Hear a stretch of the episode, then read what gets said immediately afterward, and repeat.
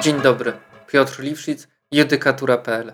Końcówka poprzedniego roku była bardzo ciekawa pod względem pytań prejudycjalnych kierowanych do Trybunału Sprawiedliwości Unii Europejskiej. W tym podcaście opowiem o wnioskach, jakie mogą pojawić się po lekturze pytań prejudycjalnych w sprawie C667 łamane na 21. Sprawa ta dotyczy przetwarzania danych osobowych szczególnej kategorii w relacji pracownik-pracodawca oraz bardzo ciekawego wątku przypisania winy w działaniu administratora co do zakresu wysokości odszkodowania, jakie powinien wypłacić właśnie byłemu pracownikowi, których go dane szczególnej kategorii przetwarzał. W następnym odcinku podcastu poruszę temat wniosku w sprawie C683 łamane na 21, gdzie jest bardzo ciekawy wątek dotyczący roli administratora danych, podmiotu przetwarzającego e, i opowiem o tym bardzo szczegółowo w następnym odcinku. A wracając jakby do naszego głównego tematu, czyli jesteśmy w sprawie C667 na 2021. To, co jest ciekawe, to to, że no nie będę na pewno w stanie przeczytać nazwy niemieckiego sądu, więc proszę to, to mi z góry wybaczyć. E, mamy sytuację, w której e, podzielimy sobie ten wniosek niemieckiego sądu na dwie grupy tematyczne. Pierwsza z nich dotyczy ustalenia podstawy prawnej, która jest niezbędna do przetwarzania danych dotyczących zdrowia, a druga grupa to są takie pytania skierowane do TSUE w zakresie właśnie miarkowania wysokości odszkodowania za naruszenie RODO. Przedstawiając stan faktyczny, mm, zacznę może od tego, e, że mamy dwie strony postępowania, no jak zazwyczaj. Tutaj jedną z nich jest pracodawca, a z drugiej strony jest były pracownik, co jest później istotne albo co jest ważne pracownik działu IT. E, pracownik ten pozwał pracodawcę o naprawienie szkody majątkowej i niemajątkowej z tytułu naruszenia przepisów RODO. Pracodawca, czyli ta pozwana spółka, będzie w tym wniosku i w dzisiejszym podcaście nazywana skrótem, skrótem MDK, wynikającym z niemieckiego e, nazwy, z niemieckiej nazwy takiej służby medycznej kas chorych, e, które w każdym z niemieckich landów zobowiązane są przepisami krajowymi oczywiście, między innymi do sporządzania ekspertyz w celu wyeliminowania wątpliwości, czy pracownik jest e, zdolny czy niezdolny do świadczenia pracy. No jak Państwo kojarzą, no na pewno widzimy tu pewne podobieństwo do pracy lekarzy orzeczników, czy też komisji lekarskiej przy ZUS-ie w naszym krajowym jakby przykładzie. E, tutaj pozwana, czyli ta spółka MDK wykonywała swoje zadania e, w 2018 roku w ośmiu zakładach liczących po tysiąc pracowników. To jest istotne, dlatego że po, pokaże w dalszej mierze, że pracodawca mógł inaczej postąpić, właśnie dlatego, że miał kilka zakładów, w których miał lekarzy, który mógł pokierować wniosek swojego jeszcze wtedy pracownika właśnie w innym troszkę kierunku. Ale powód, czyli osoba, której dane dotyczą, została zatrudniona właśnie w tej MDK od 1991 roku w jednym z zakładów w dziale IT jako administrator systemu, pracownik helpdesku. E, to, co jest ciekawe, to MDK działa w charakterze służby medycznej, czyli wykonuje dla powszechnych kas chorych ekspertyzy dotyczące tego, czy no, pracownik może podejmować się konkretnej pracy, czy też nie.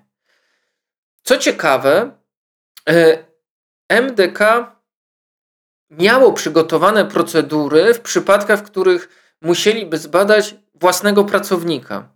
Czyli e, przypadki te nazywali przypadkami szczególnymi, e, a sprawy, w których, które one dotyczyły, mm, były rozpatrywane przez oddzielną komórkę, tak zwaną specjalną komórkę do przypadków szczególnych.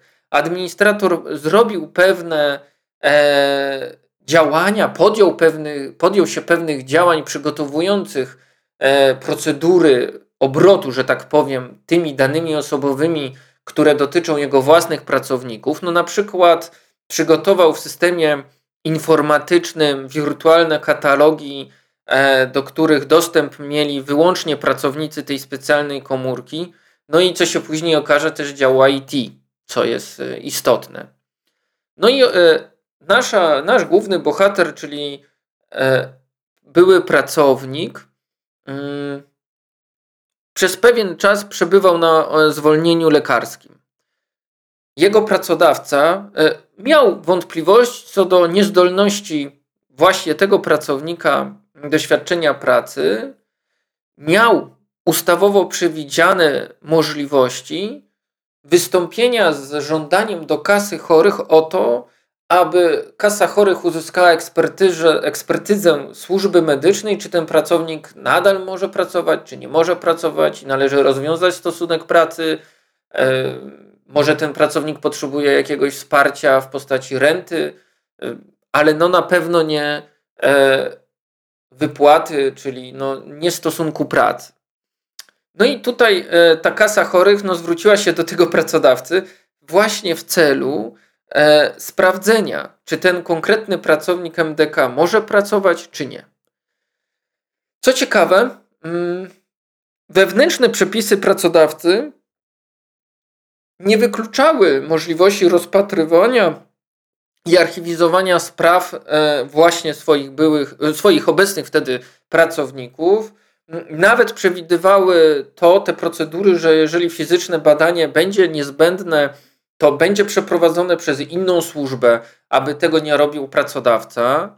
No i nasz, e, e, ten główny bohater był niezdolny do pracy e, od listopada 2017 roku do czerwca 2018 roku, gdy właśnie Kasa Chorych zleciła albo uzyskała zlecenie przeprowadzenia tej ekspertyzy medycznej, czy badania, czy no mówiąc chyba po naszemu, miało powstać orzeczenie lekarskie mówiące o tym, czy ten pracownik może pracować, czy nie. No i jak już na pewno Państwo w tym momencie się domyślają, co się wydarzyło. No, pozwana przyjęła zlecenie dotyczące ekspertyzy własnego pracownika. Pracownik, mm, inny pracownik tej spółki, prowadzący sprawę, powierzył to zlecenie, wiedząc, że to dotyczy jego kolegi z pracy, specjalnej komórce organizacyjnej do przypadków szczególnych.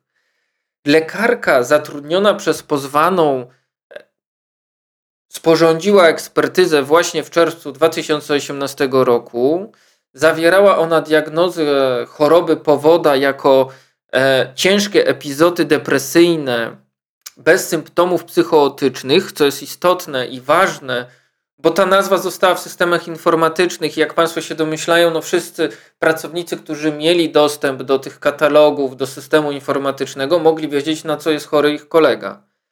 Mm, lekarka, sporządzając tą diagnozę, no, zadzwoniła do lekarza prowadzącego powoda, żeby uzyskać jej niezbędne informacje. Cóż można więcej powiedzieć o stanie faktycznym?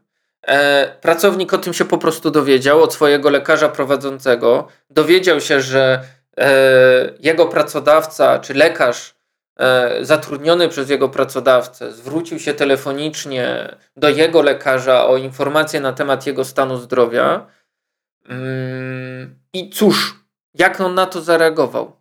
No proszę Państwa, no ten pracownik zadzwonił do koleżanki z działu IT, spytał ją, czy przechowywana jest ekspertyza na jego temat?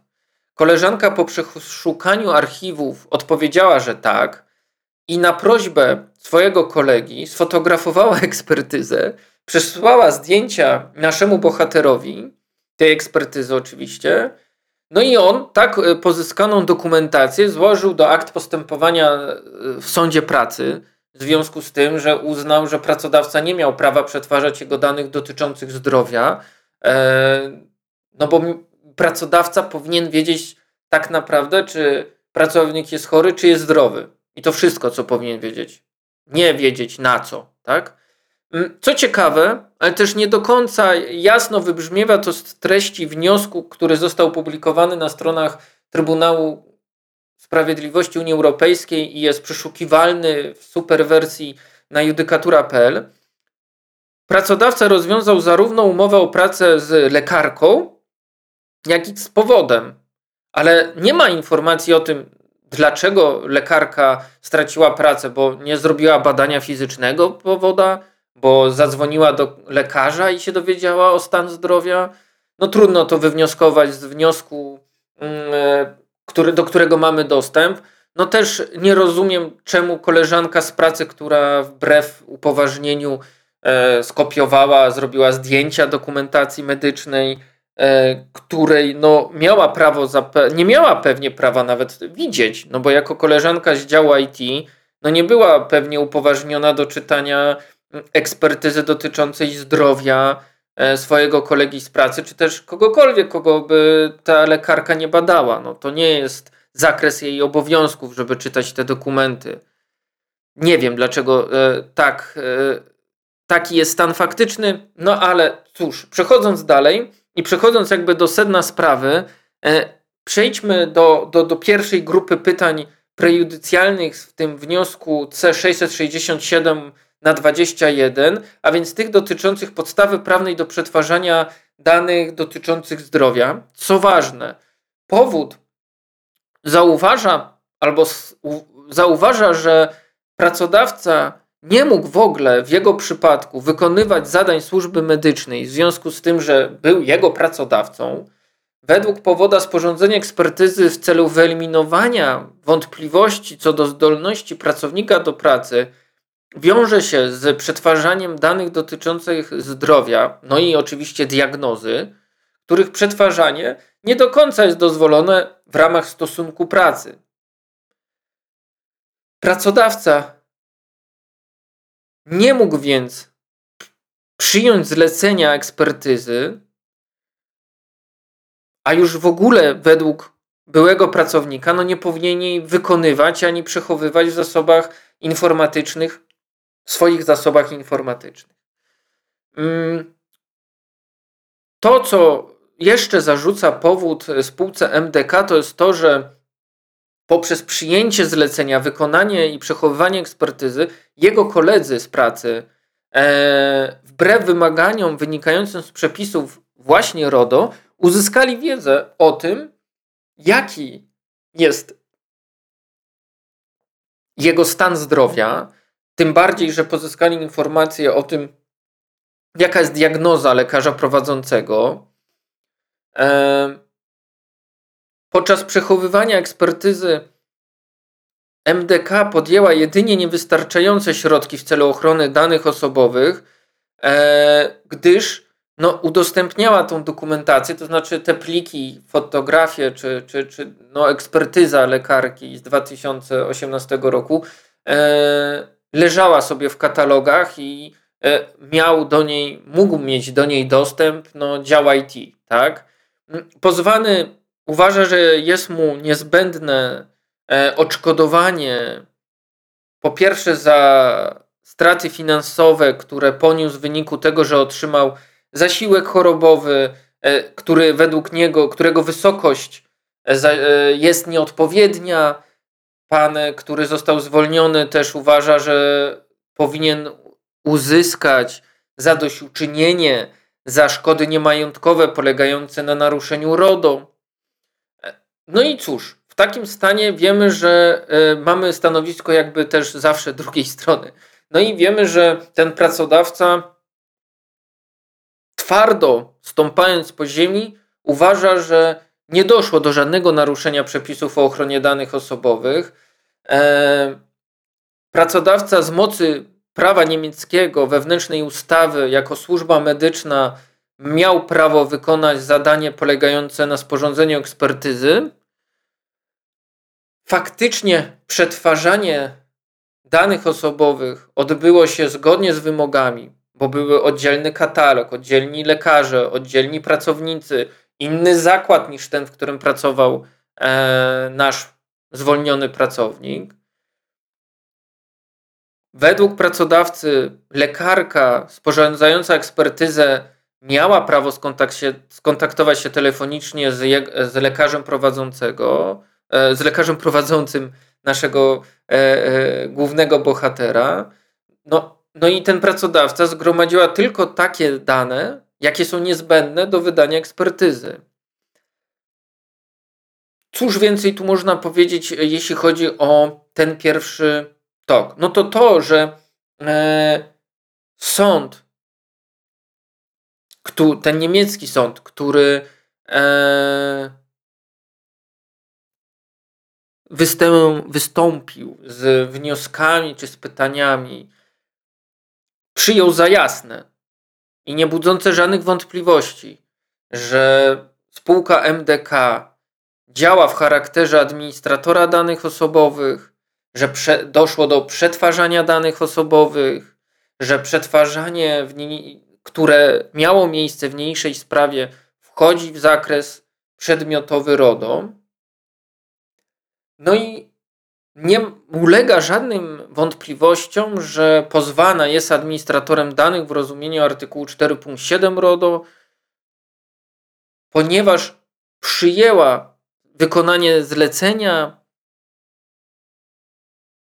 samodzielnie ustaliła cele i sposoby przetwarzania danych osobowych.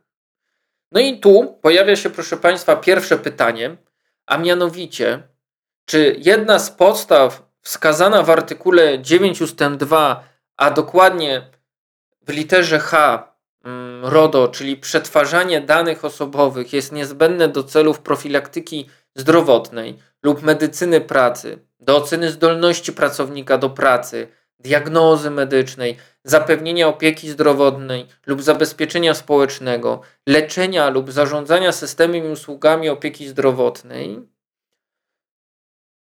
na podstawie prawa Unii Europejskiej czy prawa państwa członkowskiego, wraz oczywiście tam z pewnymi zabezpieczeniami i warunkami wskazanymi w artykule 9 ust. 3, należy tak interpretować, że pracodawca nie może przetwarzać danych dotyczących zdrowia swojego pracownika, które są właśnie warunkiem oceny zdolności do pracy.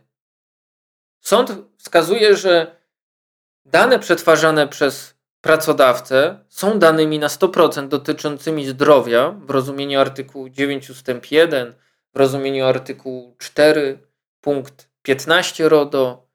No i w pierwszej kolejności należy zbadać, czy jest podstawa prawna e, do przetwarzania danych osobowych, które zgodnie z artykułem 9 ust. 1, których przetwarzanie e, zgodnie z artykułem 9 ust. 1 jest zabronione. No i sąd uważa, że byłoby tak, czyli mielibyśmy taki wyjątek, gdyby gdybyśmy znaleźli podstawę do właśnie przetwarzania danych osobowych wynikającą z artykułu 9 ust. 2. Sąd wskazuje tutaj na dwie możliwości. E, pierwszą bardzo szybko odrzuca, a więc e, artykuł 9 ust. 2 litera B, e, twierdząc, że no nie jest to niezbędne. Co ważne, mm, dane osobowe dotyczące zdrowia powoda, które zostały zgromadzone w związku ze sporządzeniem ekspertyzy, nie były dla pozwanej spółki niezbędne, aby móc wykonywać swoje prawa wymienione w przepisach prawa niemieckiego, e, no i też nie były niezbędne do wypełnienia pewnych obowiązków. Sąd uważa, że e, prawa i obowiązki wskazane w artykule 9 ust. 2 litera b muszą wynikać bezpośrednio ze stosunku pracy wiążącego pracodawcę i pracownika. Zgodnie z tym stosunkiem pracy przetwarzanie danych dotyczących zdrowia powoda przez pozwaną nie było niezbędne.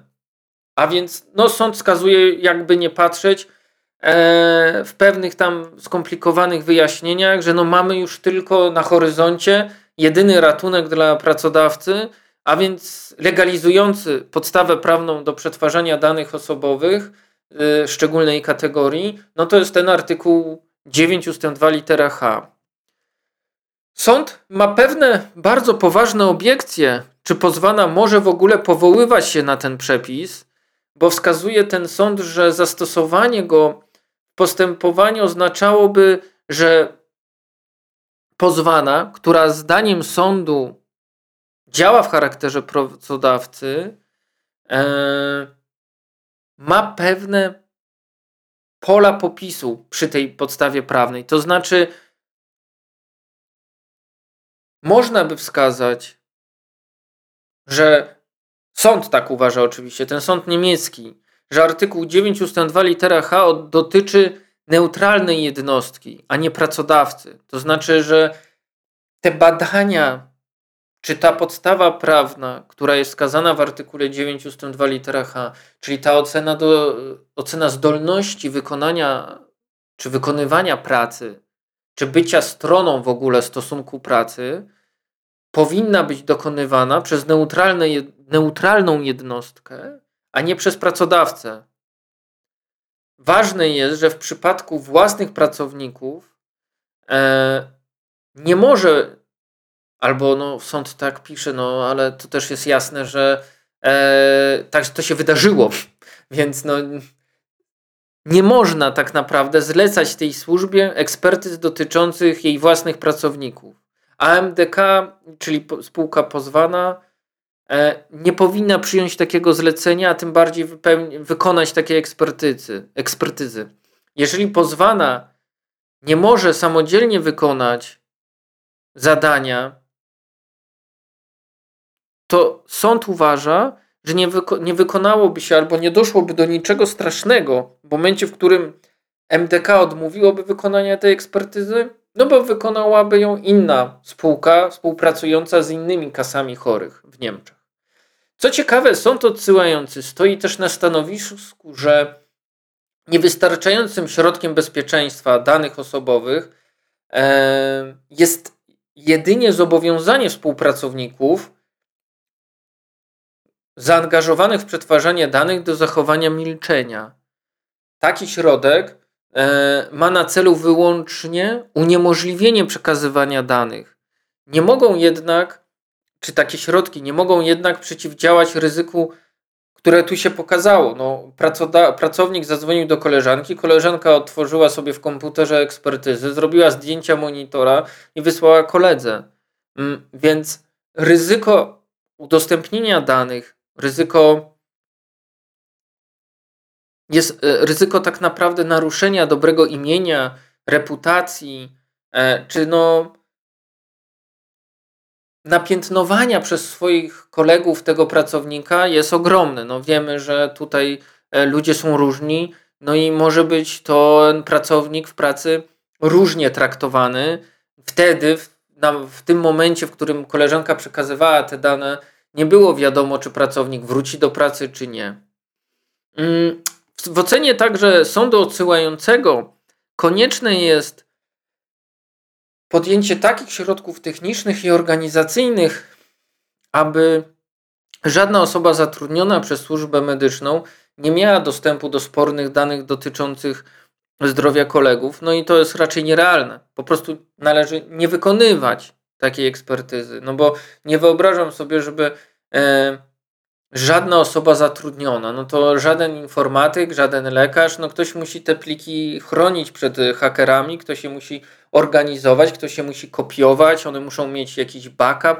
No pewnie tak się nie da. No ale przechodząc jakby do bardzo do kolejnej bardzo ciekawej e, dygresji związanej z tym wnioskiem w sprawie C667 na 21 jest to, że sąd tutaj porusza i też na końcu e, przekażę Państwu jakby same treść, samą treść związaną z tymi pytaniami prejudycjalnymi, ale w takiej formie troszkę łatwiejszej do przyswojenia niż to sąd zrobił. Ważną kwestią jest to, że ten niemiecki sąd pytający CUE zastanawia się i, i pisze tak, że e, sąd wskazuje, i w mojej ocenie słusznie, że nie zostało dotychczas wyjaśnione, czy w przypadku spełnienia warunku polegającego na posiadaniu przez pracodawcę wyjątku wskazanego w artykule 9 ust. 2 RODO, czyli dopuszczalności lub zgodności z prawem przetwarzania danych dotyczących zdrowia, należy ponadto spełnić jeden z warunków wskazanych w artykule 6 ust. 1 RODO. A więc posiadać nie tylko podstawę prawną czy podstawę legalizującą przetwarzanie danych szczególnej kategorii, ale też danych zwykłych, danych osobowych czy kategorii nieszczególnej kategorii. Tutaj wydaje się raczej jasne, że nie da się przetwarzać danych szczególnej kategorii, nie przetwarzając danych zwykłej kategorii, a więc administrator danych, w mojej ocenie, powinien, musi, no powinien, musi mieć dwie podstawy do przetwarzania danych, a więc jedną z artykułu 6 ust. 1, drugą z artykułu 9 ust. 2. Sąd odsyłający wskazuje, że w zakresie omawianej sprawy można rozważyć ewentualnie zastosowanie artykułu 6 ust. 1 litera C, czyli obowiązku prawnego. Także można by się zastanawiać nad takim, e, taką podstawą prawną, o której mowa w artykule 6 e, ust. 1 litera E RODO, a więc w takiej sprawie, w której E, przetwarzanie danych osobowych jest niezbędne do wykonania zadania realizowanego w interesie publicznym lub w ramach sprawowania władzy publicznej. No i tutaj jest pewna wątpliwość sądu niemieckiego pytającego CUE, czy obydwie podstawy mają w ogóle zastosowanie, czy był w ogóle w prawie niemieckim obowiązek w zakresie C e, lub E. No, jasne jest, że mogła zostać złamana zasada minimalizacji danych osobowych poprzez ich zbieranie bez podstawy prawnej. No i tutaj wypada przedstawić Państwu w sposób skrótowy jakby pierwszą grupę pytań skierowanych do CUE. No i to, to, to pytanie pierwsze, które zaczyna jakby cały dialog Sądu Niemieckiego z Trybunałem Sprawiedliwości Unii Europejskiej brzmi albo dotyczy tego, czy artykuł 9 ust. 2 litera H, czyli ta nasza podstawa do przetwarzania danych osobowych, należy interpretować w ten sposób, że ta służba medycznej kasy chorych yy, nie wolno przetwarzać danych osobowych dotyczących zdrowia jej pracownika, które są warunkiem oceny zdolności tego pracownika do pracy. Drugie pytanie dotyczy tego, że jeżeli Trybunał Sprawiedliwości Unii Europejskiej uzna, że wolno przed służbie medycznej przetwarzać dane szczególnej kategorii, to czy i jakie wymogi ochrony danych e, osobowych należy przestrzegać w kontekście artykułu 9 ust. 3 RODO? Trzecie pytanie dotyczy tego, jest szalenie interesujące, bo tutaj sąd pyta o to, czy w przypadku takim jak w niniejszej sprawie dopuszczalność lub zgodność z prawem przetwarzania danych dotyczących zdrowia zależy ponadto od spełnienia co najmniej jednego z warunków określonych w artykule 9, a w artykule 6 ustęp 1 RODO. A więc sąd pyta o to, co w mojej ocenie nie budzi wątpliwości, bo ciężko przetwarzać dane osobowe szczególnej kategorii, nie wiedząc, kogo to są dane osobowe, bo wtedy to nie są dane osobowe. A więc powinniśmy mieć podstawę prawną z artykułu 6 ust. 1. I zmierzając Mm, do drugiej grupy pytań wskazanych w tej sprawie warto, warto powiedzieć, że ten sąd niemiecki przyjmuje, że przepis dotyczący odszkodowania, czyli artykuł 82 ust. 1, przewiduje prawo do odszkodowania dla takiej osoby, której prawa zostały naruszone z powodu no, złamania jakiegoś przepisu RODO czy jakichś przepisów RODO, ale proszę Państwa, w związku z przetwarzaniem ich danych osobowych, co oczywiście wynika z motywu drugiego RODO. I to prawo do odszkodowania z tytułu szkody niemajątkowej nie wymaga poza tym, że doszło do naruszenia przepisów RODO, dodatkowego wykazania przez osobę, której dane dotyczą, pokrzywdzonego, poniesionej przez nią szkody niemajątkowej. No, trzeba tu wskazać, że w ocenie tego sądu odsyłającego osoba, której naruszenie ochrony danych osobowych dotyczy, nie musi wykazywać, iż powstała ona w konsekwencji lub w następstwie naruszenia, przynajmniej o pewnej wadze, tak? Tu zwracam uwagę, że też mamy na razie wniosek tylko w innej sprawie w Trybunale e, Sprawiedliwości Unii Europejskiej, gdzie właśnie jest bardzo podobny przypadek, w którym też sąd niemiecki pyta e, o to, czy osoba, której dane dotyczą, a która ucierpiała w cudzysłowie e, na naruszeniu ochrony danych osobowych, musi, to naruszenie musi powodować pewną wagę, e, musi istnieć pewna waga związana z tym naruszeniem e, w konkretnym przypadku. No i zdaniem sądu odsyłającego, a to jest bardzo ciekawe i tu warto się e, zastanowić, czy skupić na chwilę w tym, że według tego sądu samo naruszenie przepisów RODO prowadzi do szkody niemajątkowej podlegającej naprawieniu. I to jest jakby podstawa do czwartego pytania prejudycjalnego, związanego z tym, czy można, żeby są tak naprawdę, żeby Trybunał Sprawiedliwości ustalił, czy e, wskazany artykuł 82 ustęp 1 RODO ma oprócz swojej funkcji rekompensującej także charakter prewencyjny i czy należy to wziąć pod uwagę przy ustaleniu wysokości szkody niemajątkowej podlegającej naprawieniu, szczególnie patrząc na niekorzyść administratora lub podmiotu przetwarzającego. No tutaj zwrócę uwagę, że e, sąd niemiecki przyjmuje, że przy ustaleniu odszkodowania z tytułu szkody niemajątkowej mm, należy brać pod uwagę wszystkie okoliczności danego przypadku oraz także to,